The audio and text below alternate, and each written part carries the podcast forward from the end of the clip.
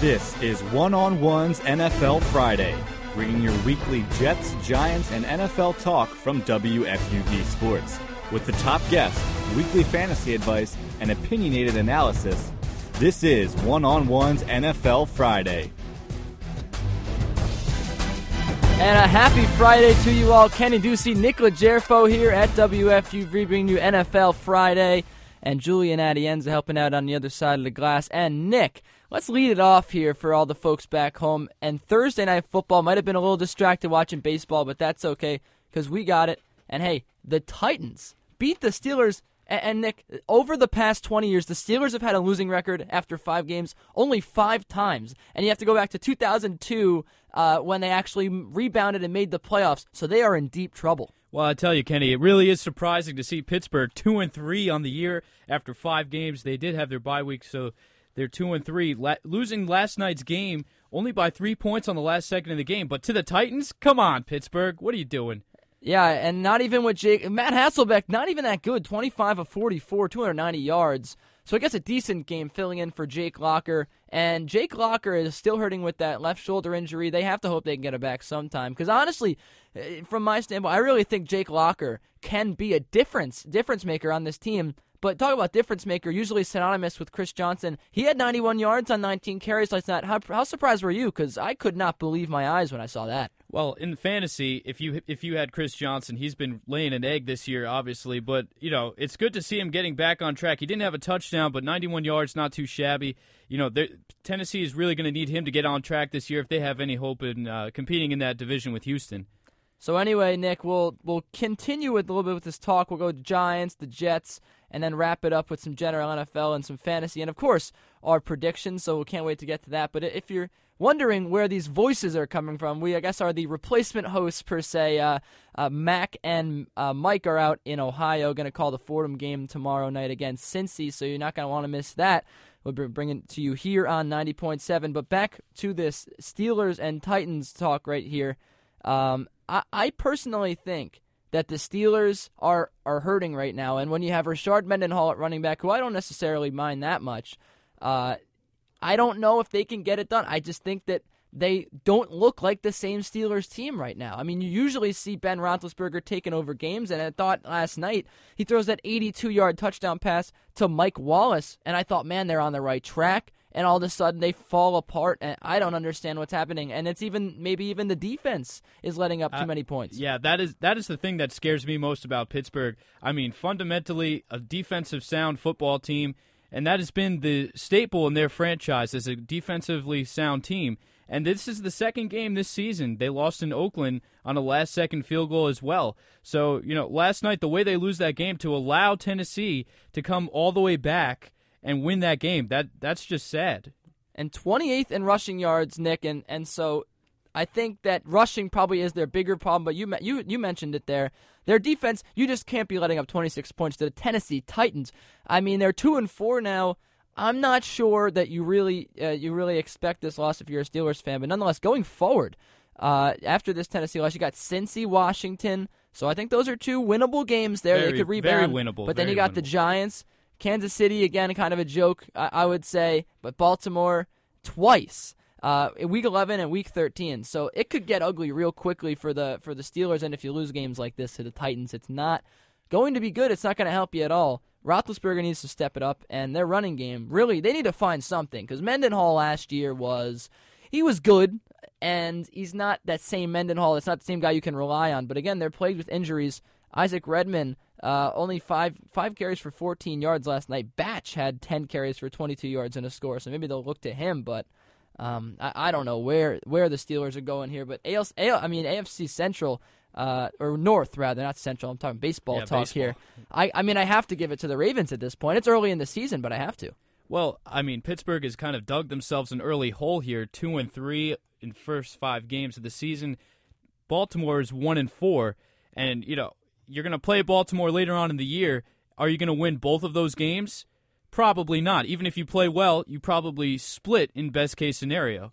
So even with that situation, they they don't win the AFC North the AFC this year is is a different beast. It's not the same the same AFC where you would have the Patriots or you know even Pittsburgh would run away with it. Uh, there's a lot more competitive teams in the league this year. There's a lot more parity. We see the Texans come out of it. They they look like a juggernaut right now. Baltimore, like we said, they're in it.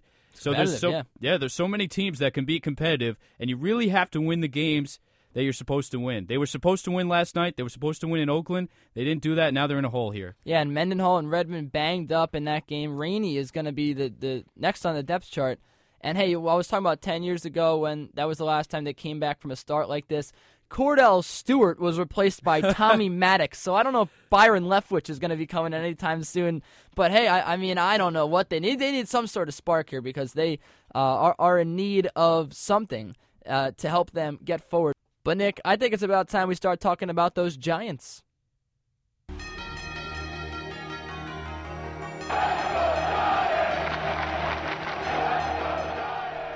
And we'll throw it over to Eric Malo.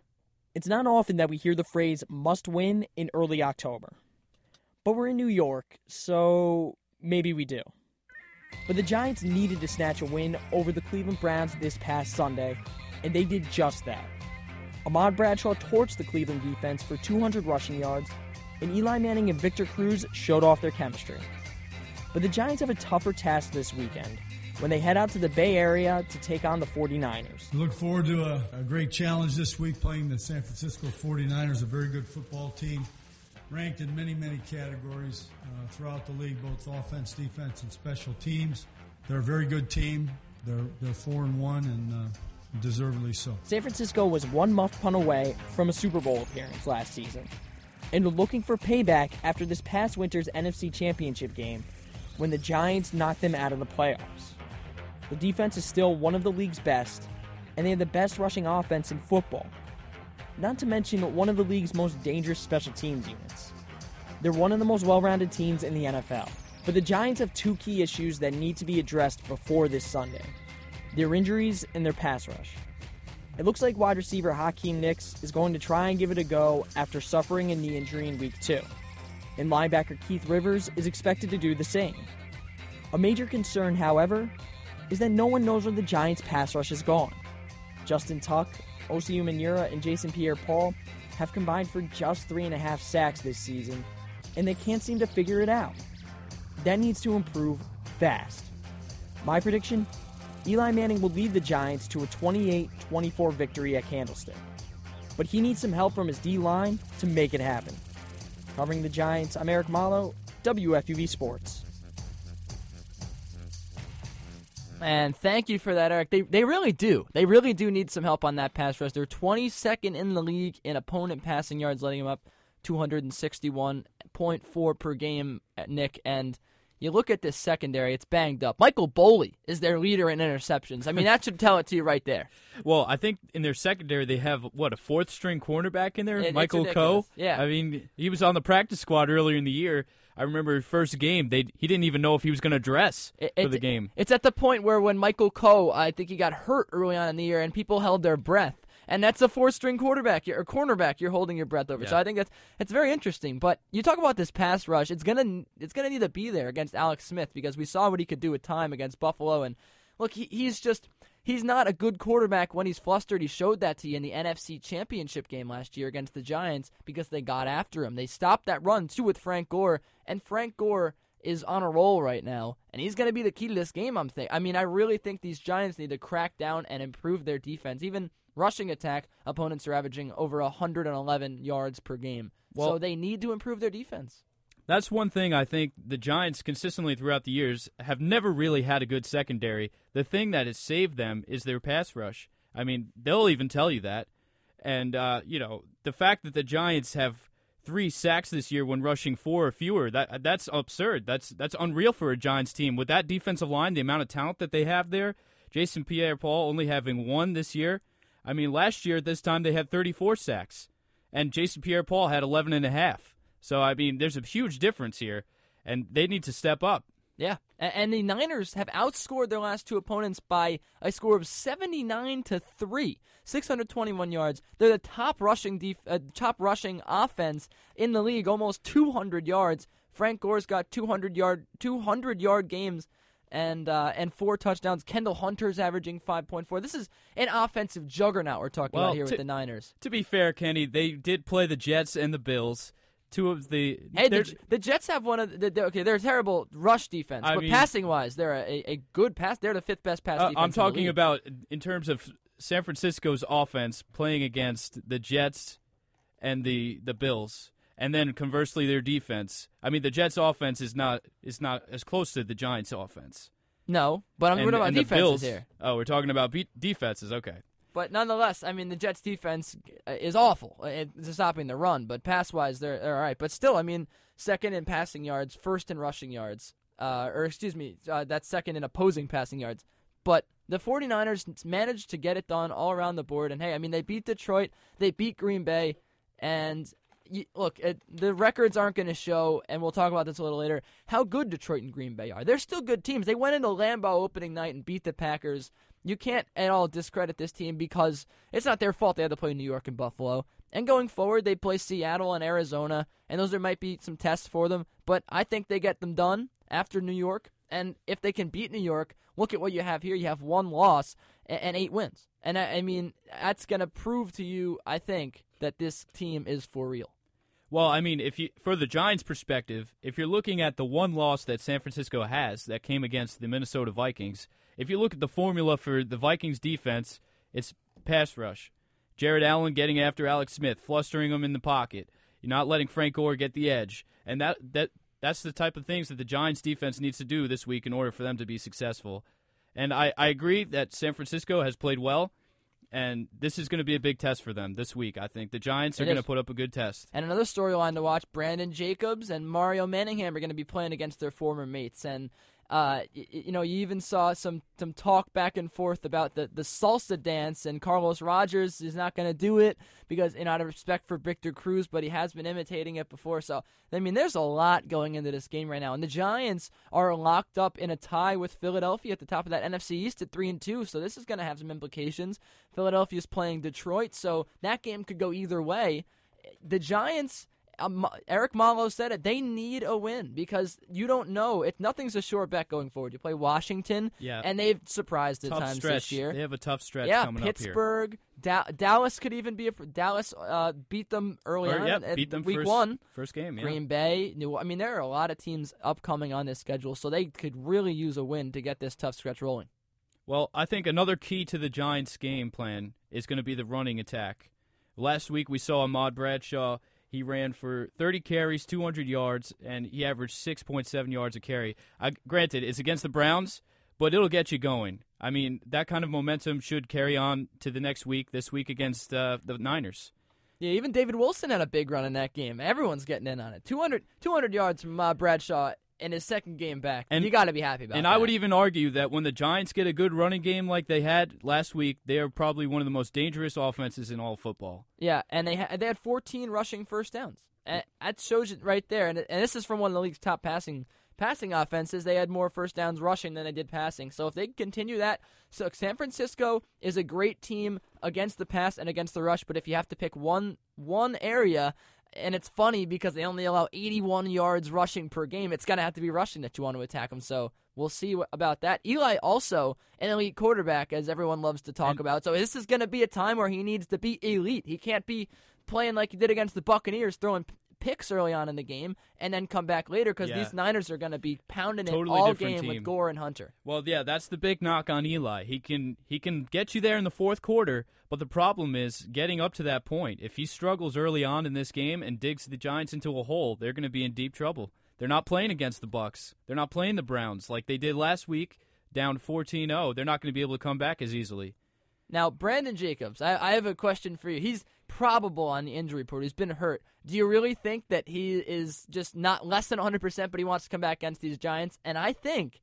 I think the 49ers will give Brandon Jacobs a couple of carries, you know, especially because you got two couple speed backs in Gore and Hunter. Gore really does it all. He's a really a power and speed back. He has he has two capabilities there, but I think they might put they might put Jacobs in there to bruise that line a little bit. Well, granted, he said that he left the Giants on good terms, but let's be honest, he, he wasn't happy with how he left there. He he wanted a big contract. The Giants weren't going to give it to him, so he went to San Francisco. I think he has an incentive to run hard this week, and I, I think the Niners might give it to him. He was the man in New York. He was the. There were billboards of him. He was the man. He was the running back. He was probably the best football player in New York years ago. And now look at him. Well, and like yeah. he comes, Bradshaw comes in changed, and huh? takes and takes the job from him. And I mean, I think he had to get out of New York. And but right now he's It was kind of Brian It Westbrook was kind of dress, right now. It was just dreadful watching him run the ball in the regular season last year, though. I mean, as a Giants fan, it just looked like he would always try to break it outside like a speed back. The guy's like 264 pounds. What are you doing running outside? Run up the middle. Knock some Well, guys he- over. la- No, two years ago wasn't as bad as I thought. Last year he played all right. He started to go up the middle, knock some guys over. But I mean, well, in the playoffs, when it really mattered, that's that's when he Yeah. came. He but- showed up. But hey, I, we're- I'll agree with two. We're talking there. about Jacobs. I mentioned Manningham and Jacobs. Manningham is another guy who hasn't been getting a lot of receptions on the 49ers, so maybe he's starting to regret leaving New York. I mean, the New York couldn't pay him, but none, nonetheless, he was the hero of the Super Bowl last year, and right now, uh, you know, Crabtree's getting the targets. Yeah, Vernon Davis is getting the targets. Even Randy Moss. I mean, people forget Randy Moss is on that receiving corps. Granted, he's not the deep Randy that he used to be with the Vikings or even the Patriots in 07, but he's still a formidable receiver for Alex Smith. I mean, they just have weapons across the board, and then you add Frank Gore into that mix. It, it, it's a formidable offense. Well, I- mean, Randy Moss only has nine catches on on the year, but I mean, target wise, it's really Davis and Crabtree getting it. Manningham's that third option, and on the Giants, and the Giants for some reason always seem to be plagued with injuries. He he was getting a decent amount of targets. He was at times the number two guy on that offense. Uh, you know, if Nicks or or Cruz went out, and now you see Manningham, and he, he's just I don't think he's getting the amount of catches he expected. He's only averaging nine point, about ten yards per catch. But nonetheless, I mean, I did mention Nicks. He's questionable. Uh, I think he plays in this game, and they need him to play because they've been they've really been shuffling all these receivers and, and Hickson and Yeah, Randle yeah. and Barden, and they need some stability there. They need Nicks, and they need him now. I really think they do. Well, one of the things that we've been talking about all year with about the Giants is their great depth at w- the wide receiver position, and quite frankly, it's being tested. You know, Nicks goes down early in the year. Uh, Barden, what he's concussed, I believe. Yeah. Uh, I'm not sure if he's coming back in this this game this week. Uh, you know, they're going to have to have a lot of younger guys step up. Uh, a guy that comes to mind, Rueben Randle, uh, Jernigan. He's another guy. He has he's played a little bit, but you know, he expect him to get some more playing time this week. Uh, you know, I think I think you're right, Kenny. Nicks definitely needs to come back in this game. Will he come back and be effective? Is a, is a question that I don't know the answer to. And and Barden is is probable for the game, so he'll probably get uh, a couple looks. Maybe he'll get some snaps in there. But it's interesting to see Nick that Hakeem Nicks is third among receivers in targets, and he's hurt, and, and he hasn't been playing a lot. So that just shows you how much Eli likes to go to him, how much he likes to rely on him. And look, Victor Cruz is the flashy option here. Everyone loves Victor Cruz. Everyone loves the salsa. But Hakeem Nicks is the number one wide receiver on this team. Oh, Let's no- not be mistaken. yeah, no doubt about and, that. And th- I mean, he has the hands, he has the talent. Sure, he doesn't have the breakaway speed that Cruz does, but it's not like he's a slow guy. I really think that Hakeem Nicks could be a difference maker as soon as he comes back here, and, I'm, I'm sure this I'm not is, alone. This is his third week. He's he's not played in Yeah. the last three weeks. Yeah, so, he, he needs to come back. I mean, if you look at the production of the Giants' offense, even without Nicks, as a team receiving wise, I mean, they they did okay last week, but they were playing, as we said, they were playing the Browns. So I mean, yeah, if Nicks isn't going to be in, that's a good week, I guess, to rest a guy. This week they're playing a, a better opponent. You want to see your best guys in there. You know, is he going to come back though? That's that's the question. That's Do, do you have him winning this game? the Giants. Yeah. Uh, I, I think it's going to be a close game, very similar to the NFC Championship game, a physical game. And you know what? I, I have a good feeling about this week. So I'm, I'm going to take the G Men. I'm going to say 21 17 G Men take it. See, I was going to go Niners 31 21. I think they win by 10. That, that offense is too good for this Giants defense that's been Uh, struggling. you know what? I, one thing I've learned over the years is don't count the Giants out. I mean, anytime they're predicted to be the underdog, which in this case they are, I, I always got to take them. Well, early early on in the season, you can take 'em- you can talk, you can count them out. But late in the season, you can't. I mean, the, uh, the last year they were just average. They were so average throughout the whole year, and then last late in the year they hit. They just went on a good run, and they they kept that momentum going into the playoffs. Yeah. It's not. It's not like they were spectacular. last year. But nonetheless, I agree. They are the Super Bowl champions. This is this is a I think this is a test game for them, and they they're going to take a chip. They have a chip on their shoulder about this week. People are counting them out, and they're going on a brutal stretch, and they really need this win. And I, I think they they're going to get it. Okay, all right. Julian also, our producer, thinks that they are going to get it. And we have the Niners picked by Mike Watts, who is on the road, and uh, Mac is going with those Niners, I believe. So let's get to Julian's favorite team.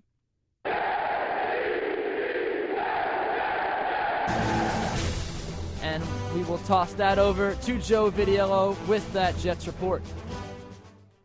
In a surprising turn of events, Gang Green kept it close Monday night. They still lost 23 17, but they at least stayed in the game against one of the top teams in the league. I don't know how they did, as the offense continued to look abysmal, with Mark Sanchez throwing two interceptions and the ground game only providing 69 yards. The defense looked just as bad, allowing Arian Foster to rush for 152 yards. Antonio Cromartie and the Jets now look to build on their performance this week against the Colts. I think we played the way we know we was capable of. Still got some, mis- uh, you know, things that we want to clean up, try to get better on, and just keep and continue to work. You know, uh, this again we fall hard back into. We, we missed, missed a couple plays out on the field, you know, and I think uh, just going back and looking at it, you know, I think we can play a whole lot better too. After the Texans game, Rex Ryan defended his quarterback's play, but later in the week, in his most telling comments yet, Rex stated that Mark Sanchez is the quarterback for this week. Well, a lot of things can happen, and I'm not going to deal with what, if, what ifs because there's, you know, I, I'm telling you right now, he's our he's our starting quarterback this week you know, barring injury. Perhaps it's owner Woody Johnson pressuring Ryan to insert Tebow. Or possibly it's the fans who boo Sanchez when he throws an incomplete pass, yet cheer Tebow when he does the exact same thing. Or maybe it's just Sanchez's poor performance. But one thing is for sure if Sanchez continues to underperform, it won't be long before Gang Green calls Tebow's number. In fact, I can see them doing it this week if Sanchez throws up a stinker in the first half.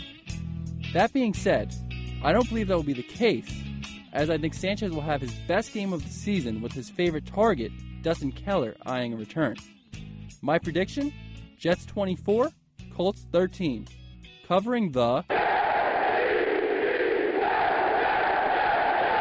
I'm Joe Vidiello, WFUV Sports. Thank you, Joe. And this week, he is the Jets quarterback, Mark Sanchez. I think he's going to be the quarterback all year. No, oh. no need to worry. Oh my gosh! If I have to listen to another Jets controversy, uh, honestly, yeah, okay, he's going to be the guy this week. Tebow's going to be the guy next week. Sanchez again. Is he really? Who, who, knows? Really? Who knows? I don't think Rex Ryan even knows. That's that's how crazy this is. I mean, I think I was against the move the, from the beginning to bring Tebow in. I think in reality, this is what I think and I know you're not going to agree with it as a Jets fan over there, but I think Sanchez and Tebow aren't the guy. I think the guy is number three, Greg McElroy, who's sitting on the bench. Even though I, I think he'll never see a snap in the gang green uniform, I think he's the right guy for the option, though. Nope. I, no. T- Tebow is the right running back for this team. I agree. and right Mark Sanchez back. is the right quarterback. Honestly, and he does wear number 14, and so you can't give him a. I, I personally would like him three on him better. I think it would suit him better. But Tim Tebow, okay, they need to hand him the ball. They need to give him the ball to run. And he needs to get more snaps in there to play the Wildcat. And that's why I liked the move. He, that's why I liked the move when they had it because is Tebow still the leading rusher. I, I just wanted. To... Uh, no, he's no, he's not. but I, that's why I like the move in the first place because the whole reason they brought in Tim Tebow was because you have to look at so many different options. You have to prepare for Tebow to throw. You have to prepare for Tebow to run. You have to prepare for Joe McKnight to run. And if they had Tim Tebow and Mark Sanchez in the game at the same time, which they did two weeks ago uh, against the Niners, and he was blocking pretty well, and that's not, that's not the reason I think he should be in there. I, I just think they've been misusing him. I mean, well, I that's what I'm saying. You have to guard against so many different things if you have Sanchez, Tebow, and a running back in the game at the same they, time. They that's just, why. That's why. That's what they should do. Because that's if if you can't beat defenses with your run or your pass, at least confuse them, and maybe you'll have a chance. Well, That's ha- all I'm trying to say. They have him lined up as a wide. Re- I've seen. I saw him playing wide receiver. They line him up at tight end. He's playing fullback. Like, what? What are they doing with this guy? He's a quarterback. football player. He's a quarterback. He's a 250 pound quarterback. He shouldn't be playing wide receiver. I, I mean, they have him running routes for God's sakes. I mean, come on. You gotta you gotta line him up behind the center and let him throw the ball or let him run the ball. But don't come on. You, you, they're lining him up at all these different spots for what reason? Like, I, I think it's foolish to talk about Tim Tebow to be the number one quarterback on this team. I I, I like them. I don't, why not? He's 250. He's a humongous specimen at quarterback. Why can't you put him anywhere else on the? Why can't you? I, Well- why, why does he have to be limited to quarterback? That's what I'm saying. Why, why, why, why do you have a problem with him running the running the Wildcat? You should run the Wildcat more. But Mark Sanchez is your quarterback, and even Greg McElroy. But Tim Tebow is not your quarterback. He's not. I would pick McElroy.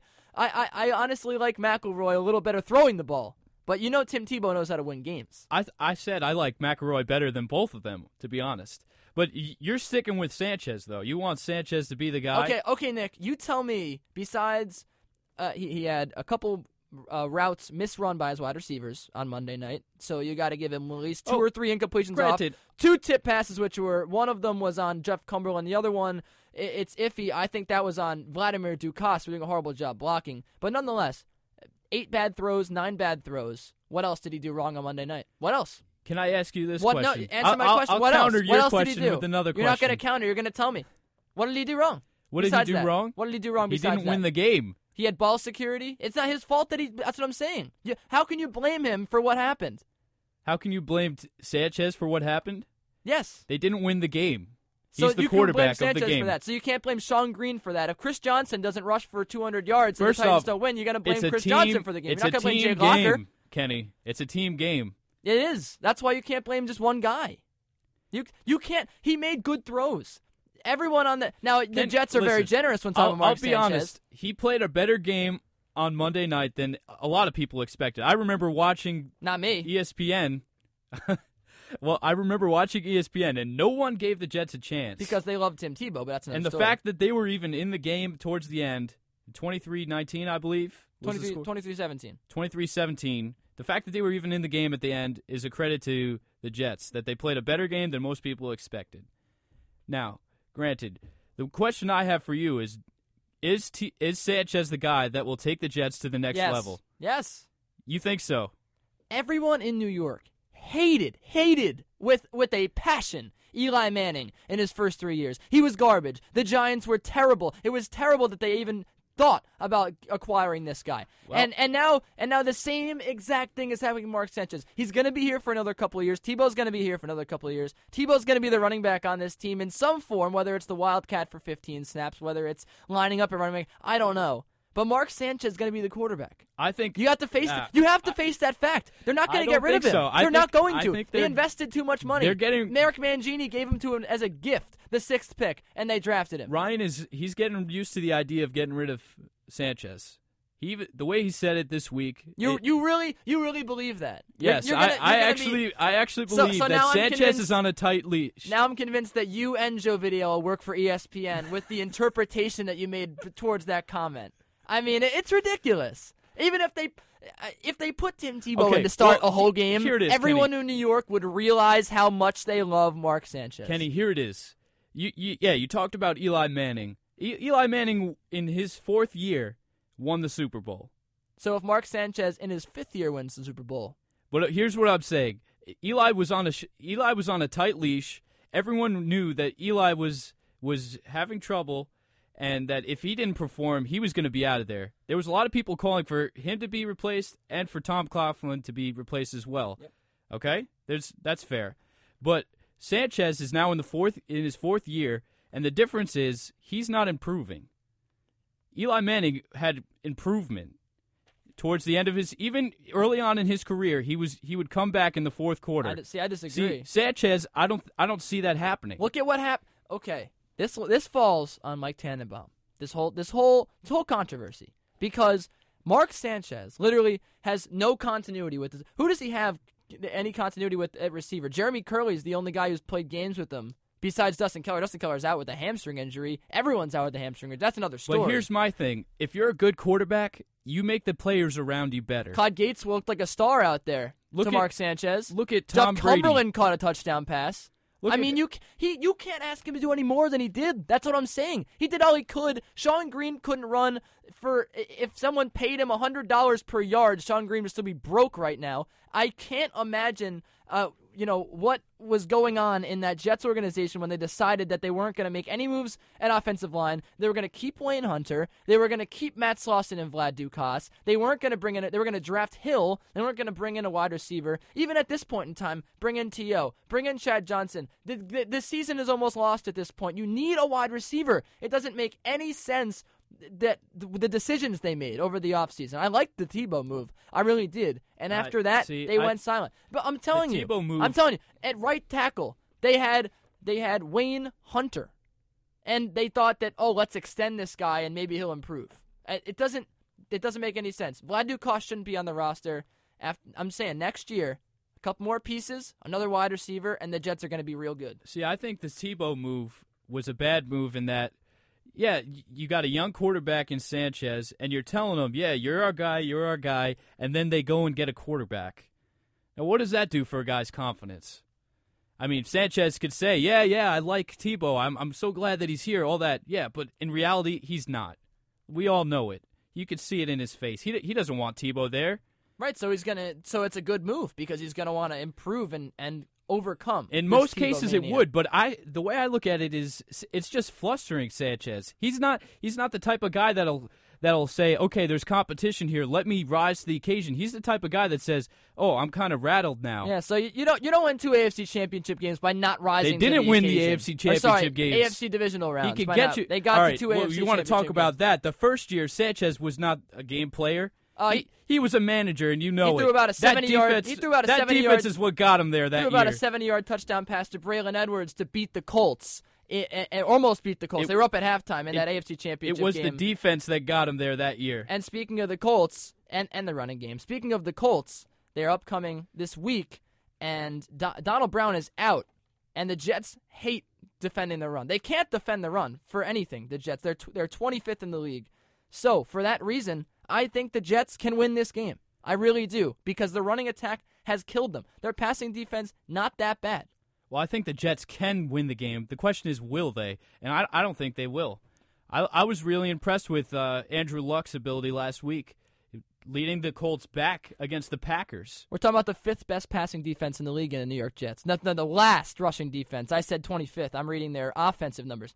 They're the fifth best pass defense in the league, and the only thing the the, the Colts have is the pass. So they're just gonna sit back and they're gonna wait for Andrew Luck to throw Was- it right into those Antonio Were those hands. standings with Darrelle Revis or without him? Darrelle Revis was in the game for I, I believe. Yeah.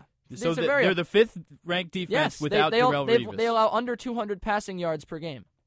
okay. Revis was in All that. right. Revis is, was hurt, I believe, in week two or week three.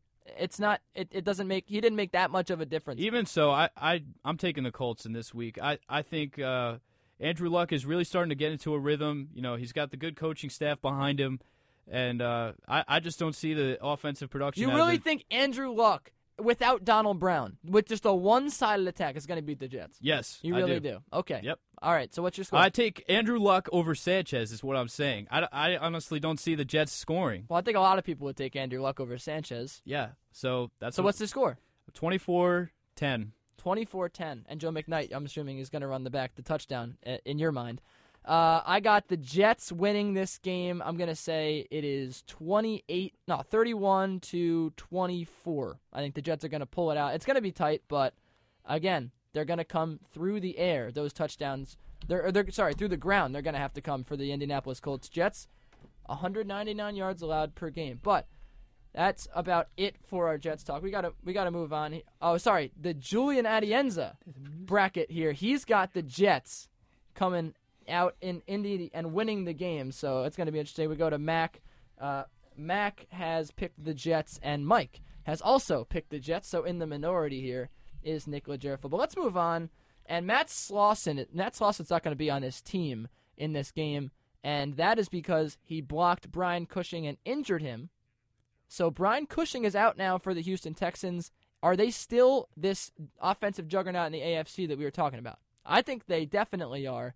They have Watt is going to be the leader of that defense, but Cushing out hurts. That, I mean, that's a big loss, Cushing, no doubt. But are they still a good contender? Is that is that the question? I think yes. They still they still are a contender, and I, I still think they're the favorite to win the AFC at least in the regular season. Do you think so? Do you think they're gonna they're gonna win the uh, the the AFC North? You're saying? Oh, the South. You're gonna lock. Sorry, South. I Yeah. don't, I'm all over the place. Oh today. yeah, I I could see them winning that easily. I mean, you got Jacksonville in there. Uh, who else? Tennessee. They won Indy. last night. And, Indy, who you think's so good? and Indy. Well, I, I think I, I like Indy, but uh, no, I just don't see them beating Houston. I th- I see Houston running away with that division. Well, Houston has an interesting schedule ahead of them because they got Green Bay and Baltimore, and then later on they have a stretch where they have Detroit, Tennessee, New England, and Indy, Minnesota, Indy. So towards the end of the season, it doesn't get tough. It doesn't get easy for the Texans. So they're gonna really have to prove that they Well- are this good team. Well, this week is not going to get easy for them either. I mean, Green Bay, granted, they're two and three, but they should really be three and two with that controversial call in Seattle. Uh, I think they're gonna. That's going to be a huge test for Houston this week. You know, there's two teams, Houston and Atlanta, that come into the the season. They're pretty hot right now. They're still undefeated. The big question is, are they for real? And I think this week, if they can win this week in Lambeau, which they're they're playing in Lambeau, correct? Yeah. If no, they- sorry, they're playing at home. Oh, they're playing at home. Okay. Well, if they can beat Green Bay, I think it goes a long way for, for saying that they are for real and that they, they are a legit contender. Yeah, on- Sunday night, Arian Foster loves to run all over defenses like the Green Bay Packers. I, I think that they're probably better suited defending the pass. And Andre Johnson, even Antonio Cromartie showed it. Andre Johnson can be shut down. Uh, but the Packers defensively, uh, they're they they are averaging um, uh, opponents. They're holding them to 114 yards on the ground and 230 yards through the air. So I think that the Texans' offense is going to obviously exceed those numbers, but the the defense isn't terrible for the Packers. It's really got to come up down to Aaron Rodgers because what is Aaron Rodgers doing right now? I mean, he's averaging 240 yards a, a game. That's not good. That's not Aaron Rodgers. Well, I mean, he's he's been having he's got a target on his back this year. Uh, you know, so I, I think it's it's always harder to to come back when people when people know about you. I, I always say the big test is to still have success when people know about you. You're no longer a secret. So I think he's feeling that this year. But will he come back? Will he bounce back? That's going to be the question that we'll we'll look for. Their division, Nick. They're two and three. They're third place in the NFC North. They got Detroit at one and three right behind them. They have Chicago and Minnesota ahead of them at And- four and one. And Detroit, I think, is is definitely underperforming. Better from than the they- record. yeah, definitely underperforming. And, and they they played a couple of close games. Uh, they had San Francisco earlier in the season, and uh, they played the Vikings already this year, who who have been the surprise team in the in the NFC North. I don't think anyone saw them in the position that they are in now. Yeah, I believe they also lost to the Titans, and that was on a well. Well, Matt Stafford got knocked out of that game, which uh, you know, which was not beneficial at all for Yeah. uh, for the Lions. And Matt Stafford, in my opinion, really has to step it up a- as a quarterback. He, s- Go yeah, ahead. yeah, go ahead. Uh, I- well, he, he's got he he is basically he was a budding elite quarterback in a lot of people's minds. oh yes, yeah. And and this year really hasn't done them a lot of favors. When you look at St. Louis starting off, he had three picks, 355 yards. Uh, at Tennessee, it was 278 for a touchdown, and then he got hurt. And at Minnesota, he threw for 319, but no touchdown. I mean, uh, I, don't know. He's got three passing touchdowns on the year. And you talk about Aaron Rodgers not being Aaron Rodgers, he still has 10. So Stafford's got to pick it up. Yeah, definitely. Uh, and, and you could look at a guy like Megatron, who hasn't really been having a oh, Calvin Johnson, who really hasn't been having that great of a year. So, you know, you know he's he's got to have some help from his wide receivers. Um, but I think I still think the team that's the team to beat in the A- the NFC North is uh, Chicago. Uh, granted, I, they lost to Green Bay earlier in the season, but I, I've been really impressed with that defense that they have over there. And you know, if Jay Cutler can can get the ball to Brandon Marshall, if that def- that offensive line can hold up for him, I think they're going to be a really Nah, dangerous see, team. I, see, I disagree with you there. I now, Brandon. Everyone loves to hate on Jay Cutler, so I, and I don't. So I think Chicago is for real. But how about the Minnesota Vikings, Nick? The Minnesota Vikings are turning a lot of heads right now. Now they they beat San Francisco. The only loss they had was to Indy. They also did beat Detroit.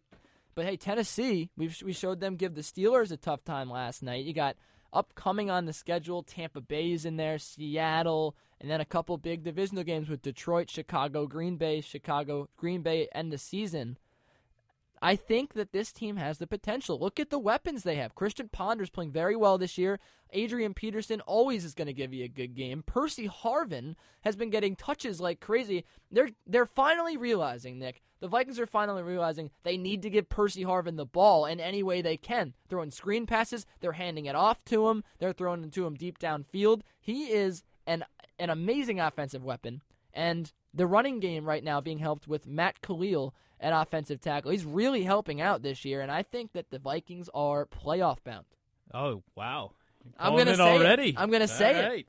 I I like, like it. this I, team. I I think you I think you might be right actually. I, I think I tend to agree with you. Uh, you know they have a pretty good defense. Uh, Percy Harvin, a great offensive weapon, and Christian Ponder has been having himself a nice little season. I think he was one of the more underrated quarterbacks in his draft class. And you know he's just he wasn't a really flashy guy. He's not like the RG threes or the Cam Newtons of the world. He's he's just more of a you know go to work, do your stuff, and then come home kind of guy. And I, I think he's been doing a nice job out in Minnesota. You talk about pretty good defense, sixth best uh, rushing defense in the league, and, and I thought this year, not just not just Christian Ponder, but Jake Locker, I thought both of those guys were going to have pretty good years. Two young quarterbacks who have a lot of zip on their passes and they're very mobile. They can run, and Ponder's really taken off this year. I've been very impressed with him. Six touchdowns on the year, um, a total of 109 for 158. So I mean, he, he's done pretty well. But I mean, I talking about Percy Harvin before, and you can't say enough about the job he does on a, on a weekly basis. He's p- people who play fantasy football, and we'll get Steven here in a little bit. Re- they really understand how good Percy Harvin is now that he's finally uh, playing a lot. And then you add you add Adrian Peterson into that mix, and I, I don't really see what else you need. You just need a little bit of momentum, and they have it. Yeah, definitely. Uh, well, they they're in first place in their division right now, and uh, they don't play another division opponent for a little while. Um, Yeah. So you know they can just Anything keep can the good time rolling, and you know Green Bay, Green Bay, Green Bay's playing a tough team this week. You know, um, Chicago. Chicago's playing every week's a tough week for Chicago. Yeah. Well, well, who the Vikings have coming up this week is the Washington Redskins. A very and, a very winnable game. Yeah. like- And now I want to touch on the Redskins a little bit here because RG three was concussed. Um, I had a mild concussion in the, in last week's game, and immediately started practicing again. I was very shocked to see that because he took a lick and he was back in practice right away. I think this is going to affect him in this game. I really do. I mean. People don't understand, you know, people don't really like to think that concussions can affect football players because they're football. I mean, I really don't think that people read too much into this, but his decision making could be affected in this game. Well, you know, football players never want to be out of any games. They always want to be tough. They always want to ha- say that they're not heard when they are. But you know, we're going to see if RG3 is for real this week. You know, he's he's facing some adversity for the first time in his career, his short-lived career. So uh, we'll see. We'll see what he can do. I think RG3, if you talk about RG3 versus Andrew Luck, I personally think that Luck's going to be the more consistent guy this year. RG3 is going to give you a lot of a lot of ups and downs, at least in his rookie year. He's going to be very flashy, and then he'll have a couple bad games where he, Well, he- turns the ball over. But he, I mean, you can't knock his work work ethic at all. He had that great breakout game against the Saints. That's what really got us all attracted to him and saying, "Hey, we we got a player here." And uh, but I, I I do tend to agree with you. Um, it's the kind of guys that are the traditional quarterbacks that are most successful in this league. I I mean, you look around the league. You know, Tom Brady, Eli Manning, Peyton Manning. They're all the traditional pocket passers. they and those are probably top three in the league right there. And and Luck's about to get that done, and he's getting that time in the pocket. So it's going to be interesting to see. And even if he has a good week against the Jets, if he can carry some momentum forward and and win Rookie of the Year, but who knows? Maybe Steve knows. We can get to some fantasy football. It's time for some fantasy football talk. Who are the top pickups of the week? Plus, start 'em or sit 'em to help you win your league. And Steve, some crazy injuries here. We got Brady Quinn starting a game. Matt Cassel's out. Let's start with quarterbacks and start him, sit him. Maybe Brady Quinn makes an appearance. Well, I don't have Brady Quinn on my list, but for stardom, I would go with Michael Vick this week. Obviously, he's a household name, unlike Brady Quinn, but he got off to a rough start this year, and I think this week his Eagles are poised to break out against the Lions. The Lions have looked lost on both sides of the ball, and their defense hasn't been very good. They've allowed Alex Smith and Jake Locker to reach at least 21 points against them so far, so I expect Vick to get back on track this week. Yeah, hopefully he does for a lot of fantasy owners because I, I know at least in a couple of leagues I'm in, a lot of people drafted him high and expected him to have a good week. But I, reason I mentioned Quinn was because simply the quarterback pool in fantasy leagues usually pretty shallow. People might have to reach somewhere like that. And another pool that's really shallow nowadays is running backs. Now Alex Green is is going to be active and he's listed as the number one running back on the Green Bay Packers depth chart. Moving over to running backs, what do you say about Alex Green? Well, with Cedric with Cedric Benson out now, he's gonna Alex Green is gonna get a lot of touches, but the Green Bay offense is segmented around Aaron Rodgers and the passing attack. So I think they're gonna try to open things up more in the next few weeks. But I do think Green's a viable option to pick up, and he will be will, will produce points going forward. But in terms of quarterbacks, I, I do no, another option for this week that I like is Andrew Luck against the Jets. Obviously, you guys have been talking a lot of Jets and Andrew Luck, and I think this week he'll have another good week. Even though Rex Ryan's Jets are known for their defense, without Darrelle Revis, their shutdown defense isn't nearly the same. Luck has been hot of late with at least 22 points in his last three games fantasy wise, with multiple touchdowns in each of those. I expect him to build off the Green Bay victory last week and put up another strong performance. So even with the the fifth best passing defense, you're still going to go with him? Yeah, uh, That's I just my think, guy. I just think Luck is, is showing that he is, you know, the number one quarterback for a reason. And Andrew Luck is a good quarterback in this league. He's shown that, and I think this Jet defense has shown they are not the same anymore. I'm not saying the Colts are going to win and put up 30 points, but I think Luck will once again have a solid performance. I, I tend to agree with you, man. I, I think that without Darrelle Revis, that defense is not the same. And we saw how Andrew Luck performed last week against the Packers defense, leading the t- leading his team back into that game and to a victory eventually. So I, I tend to agree with you. Well- I think he's going to have a big week. Matt Schaub was was had 209 yards, a touchdown, interception. I mean, that's not a great week. Last week against the Jets defense without without Revis. So I don't know. I mean, but anyway, uh, to get you back on track with the running backs here, who else you got? Well, I want to touch upon some quarterbacks that actually sit. This week, there's one quarterback I would definitely avoid is Carson Palmer against the Falcons. The undefeated Falcons have only allowed one quarterback to throw for multiple touchdowns against them, and that was Cam Newton. Over the last few weeks, their stout defense has shut down Peyton Manning, Robert Griffin, and Philip Rivers, so expect Palmer to deliver a dud. So how about how about running back wise? Because Carson Palmer, uh, I think a lot of people would probably be sitting him this week. Hopefully, at least. Who you got running backs? Well, running back for starters, I have BenJarvus, Green Ellis in this week against the Browns. Like I- also believe that Andy Dalton, his quarterback, will struggle this week against Cleveland. So I think BenJarvus, Green Ellis will get more opportunities on the ground, and maybe you'll find pay dirt. Their run defense was tore apart by Ahmad Bradshaw last week, and I think Green Ellis will have a good game against Cleveland this week. See, Steve, I actually have a question for you. I've, I have a little bit of a running back situation on my own fantasy team. Uh, Willis McGahee or C.J. Spiller? What what would you think? Well, I like I like Willis McGahee honestly. Uh, Willis McGahee has done fairly well so far this season in his five games, and Denver is on the rise. Denver could use a win this this week. Not an easy game with San Diego, but Willis McGahee will get plenty of touches, and I'm sure he might run for 80, 80 90 yards this week. So I, I would probably start McGahee there. Yeah, I, I like McGahee too uh, in that one, but uh, James Starks. Okay, now he was a guy in Green Bay last year. He produced a lot. Only owned an eight percent of fantasy leagues. Now he he did he is number two on the depth chart. Do you think he can leap to number one, get more carries as the season goes on? Because he is that veteran. He has that experience running for the Packers. Well, well, their head coach Mike McCarthy said that James Starks will not be the number one back this week. That'll belong to Alex Green.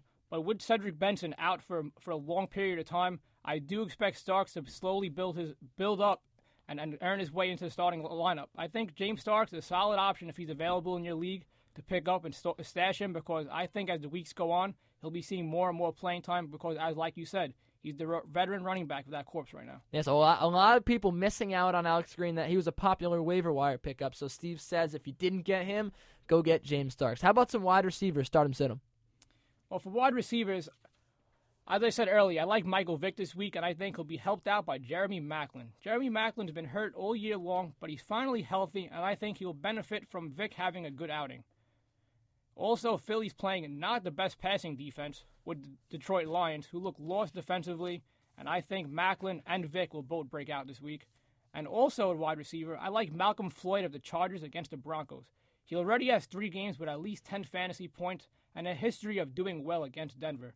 I expect Philip Rivers to look for him early and often. So you, you think that DeSean Jackson has a worse game than Maclin here? I'm not saying Jackson's going to have a worse game, but Jackson's kind of automatic start in the majority of the leagues. And I think Jeremy Maclin, okay. owners have had on the bench for the last few weeks because of the injury, the hip problems. So I would start. I would get Jeremy Maclin back in those starting lineups. So okay. they, are yeah. saying that he's he's going to be ready to go this week. Yeah, he'll be he'll be ready to go, and he'll be playing. And I'm sure against Detroit, he'll he'll, he'll be a pretty big performance. Now, you got any guys on the waiver wire here, at either at running back or wide receiver, because there is that flex position in most leagues that people could go pick up. Uh, you know, if you need a little bit of help on a bye week, somebody, uh, you know, like even a Daniel Thomas who's questionable, anybody. Well, like you guys were talking about earlier, the Jets and the Colts, I like Colts running back Vick Ballard. Even though he's not a household name, with starting tailback Donald Brown being out for a few weeks, he'll be getting plenty of touches this week against the Jets and going forward the next few weeks as Brown sits. The Jet defense hasn't proven to be able to stop the run game. They're ranked 25th in the run game, so that that's a huge difference from the years past. And I think Ballard's a fantasy option this week already. So tight end wise, now we'll move on here. Uh, a, a, lot of interesting matchups against uh, against opposing tight ends this week. But who who do you think has the best matchup? Who are you going to start? Who are you going to sit? Well, one name that comes to mind is Dustin Keller. A lot of he's a, he's a free agent in many leagues now because he hasn't played a game yet. But Dustin Keller finally expects to be back this week against the Colts. I look for Mark Sanchez to look for him. Keller is the lone receiver that Sanchez has any familiarity with, as he's throwing to Clyde Gates, Conrad Rulin, Jason Hill, guys that he has very little history with. And I think with Keller on the field, Sanchez is going to look to him because he knows Keller, and Keller's a, Keller could produce in the slot as a tight end. So he's very he's very versatile, and I, I would like Dustin Keller this week coming back. So you you you like Dustin Keller, but what do you think of a guy like uh, Jason Witten, for instance? Would would you start him or sit him? Because I, I have been having him in my fantasy league, but he's been flip floppy. He he puts up good numbers one week, then the next week he's not so good. What what would you think? Well, Jason Witten's an interesting uh interesting interesting tight end. Uh, he obviously was a Pro Bowler many multiple times with Dallas, but the Dallas offense is so high powered and has so many options. He's not the main centerpiece of that offense anymore. That offense revolves around Romo and Dez Bryant and DeMarco Murray, so he hasn't seen the ball as much. But this week, I would probably sit him, especially because the Cowboys are playing the Baltimore Ravens. The Ravens have of the better. I mean, their defense hasn't been the same with Terrell Suggs, but they do have a good linebacking corps still with Ray Lewis there. And I think Witten is iffy most weeks because of the injury history he's had this year and because of the amount of options Dallas has. And I would definitely stay away from Jason Witten this week specifically. I'll put you on the spot here. Uh, Kyle Rudolph has a very good matchup against the uh, the Washington Redskins, who've allowed the most points to tight ends this year. Does he continue this hot streak? Is he a guy you need to go out and trade for if necessary? I don't know about trade for because, like I said earlier, a guy like Dustin Keller is sitting on most in most most most leagues as a free agent. So. And I like that pick, by the way. I think he's gonna have a good game. No, yeah. So I think that there's other options in terms of instead of trading. But I think uh, Randolph is a good option this week against the Redskins, as you said. He's he's shown that he could play, and the Redskin defense isn't one of the better ones in the league. So I, I would keep scouting the waiver wire because there are guys like Keller and running back Vick Ballard that are out there that are sitting there for guys to pick up. Alex Green, like we said before. So I would I would look for the I would look to the waiver wire if I'm an owner, and I would check the injury report to see who's who's going to have a good week and who may not. All right. Well, thanks for the update, Steve. And now we are going to go to everyone's favorite segment, the picks. Let's look into the crystal ball for some weekly NFL predictions. All right, we'll start it off here with the local games, and we got the Giants and the 49ers up first. I got the 49ers in this one, as I said before 31 21. Nick, who you got? Yeah, I'm taking the Giants 21 17. I got the Giants 24 14. And the J Man, Julian Adienza, he has the Giants, so going to be interesting to see if those Giants win. You got two for the Giants. And Mac and Mike on the road, both picking those 49ers. Moving on here, the other New York team, the New York Jets, playing the Indianapolis Colts. I got the Jets in this one. You have the Colts? Yeah, I think 24 10 is what I said. Yeah, that's what I'll stick with. Not going to be an easy game. It'll be pretty close, but I like the Jets. And Mac from the road once again. Or sorry, J- uh, Julian, he's got those Jets. Always loves to pick the Jets. And Mike, I believe, took the Jets. So did Max. So We'll move on here. We'll go to the Cowboys and Ravens. I got to pick the Cowboys in this one because the Ravens' run defense has not been good at all. Yeah, I'm actually going to go with the Ravens on this one. Um, I just know the Cowboys too well, being a Giants fan. I, I don't think Romo is going to step up to the pressure. I see the defense swallowing him up all day long. I'm taking the Ravens 27 17. And Mike Watts picks the Ravens, and uh, the uh, sorry, uh, Mac Rosenberg actually didn't pick this game. So let's see what he picks the next episode. Uh, who you got, Steve? I like Dallas on the road in in, in uh, Baltimore, so I'm gonna I'm gonna be on the line with that one. All right, and Julian also picking the Ravens, so a lot of Ravens there. I'm going to go with the Cowboys, though, and I'm not in the standings, so nothing to risk. Vikings and the Redskins. I like the Vikings in this one. They're one of the best upstart teams. Nick. Yeah, I'm taking the Vikings 27 10. That's what I'll go with. Redskins at home, putting a little damper on Minnesota's early early uh, success. Julian's got the Vikings. Mac has the Redskins, and Watts also has the Vikings. So a little bit of love for the Vikings, at least. I'm not alone here. Moving on, we got the San Diego. Julian said classy San Diego is going to win this one. I like it, Julian. They're playing the Broncos. Unfortunately, I got to take the Broncos. Yeah, I'm going to take the Broncos too. Peyton Manning, Willis McGahee. I like that offense. Broncos win it. Like the Broncos as well. Mike and uh, Mike and Mac also have the Broncos in that one. So Julian all alone there with his Chargers. And finally, the Toilet Bowl, Chiefs and Bucks. Watts adds Oh Romeo. He goes with the Chiefs. Max got the Bucks. I gotta go with the Chiefs in this one. I love Jamaal Charles. Yeah, I'm gonna go with uh, Green Bay over Houston. Actually. Now, well, that's your upset. Yeah. But the toilet bowl, the Chiefs and the Bucks. Chiefs and the Bucks. Uh, let me see here. I, am gonna go with the Bucks. Actually, I, I think they their defense is gonna play better this week, and um, I, I'm taking them. To go with the Chiefs here. I, I, just can't see Tampa Bay winning this game, Josh Freeman. And Julian also says KC will take it. And uh, once again, oh, let's reiterate. Oh, Romeo. All right, upset time. Mike Watts has St. Louis over Miami, even though St. Louis has a better record. So uh, I guess he doesn't really like Mac liking the Rams. So I guess that's a little zinger right there. And then the Chiefs, uh, or excuse me, Mac Rosenberg with the upset. He likes Green Bay to win as well. And you and you said you like yeah, that yeah. one. I was gonna pick Detroit as my upset. That's what Julian took. He says Detroit over Philly. I'll go with the Raiders over the Falcons. I like that one, Steve. Upset. Doesn't sound like much of an upset, but I like Dallas over Baltimore, like I said. I like that one too. I, I think that's a good way to go, and it's gonna there are gonna be a lot of interesting games this week. But that will wrap it up for our picks, and we got Mike and Mac from the road still dedicated uh, participants in this. And we'll go look a quick look at the standings that Steve's just stole from me. Mike up 22-10. He was 7 and 0 last week through week 5. Nick 19 and 13. Julian 19 and 12. Mac 17 and 15. But for Nick Legerfo, Steve Seminary, Julian Adienza, the producer, I'm Kenny Ducey. Enjoy some football this weekend. This has been One on One's NFL Friday, only on WFUVSports.org. Join us next week as the guys take you around the NFL. We'll see you then.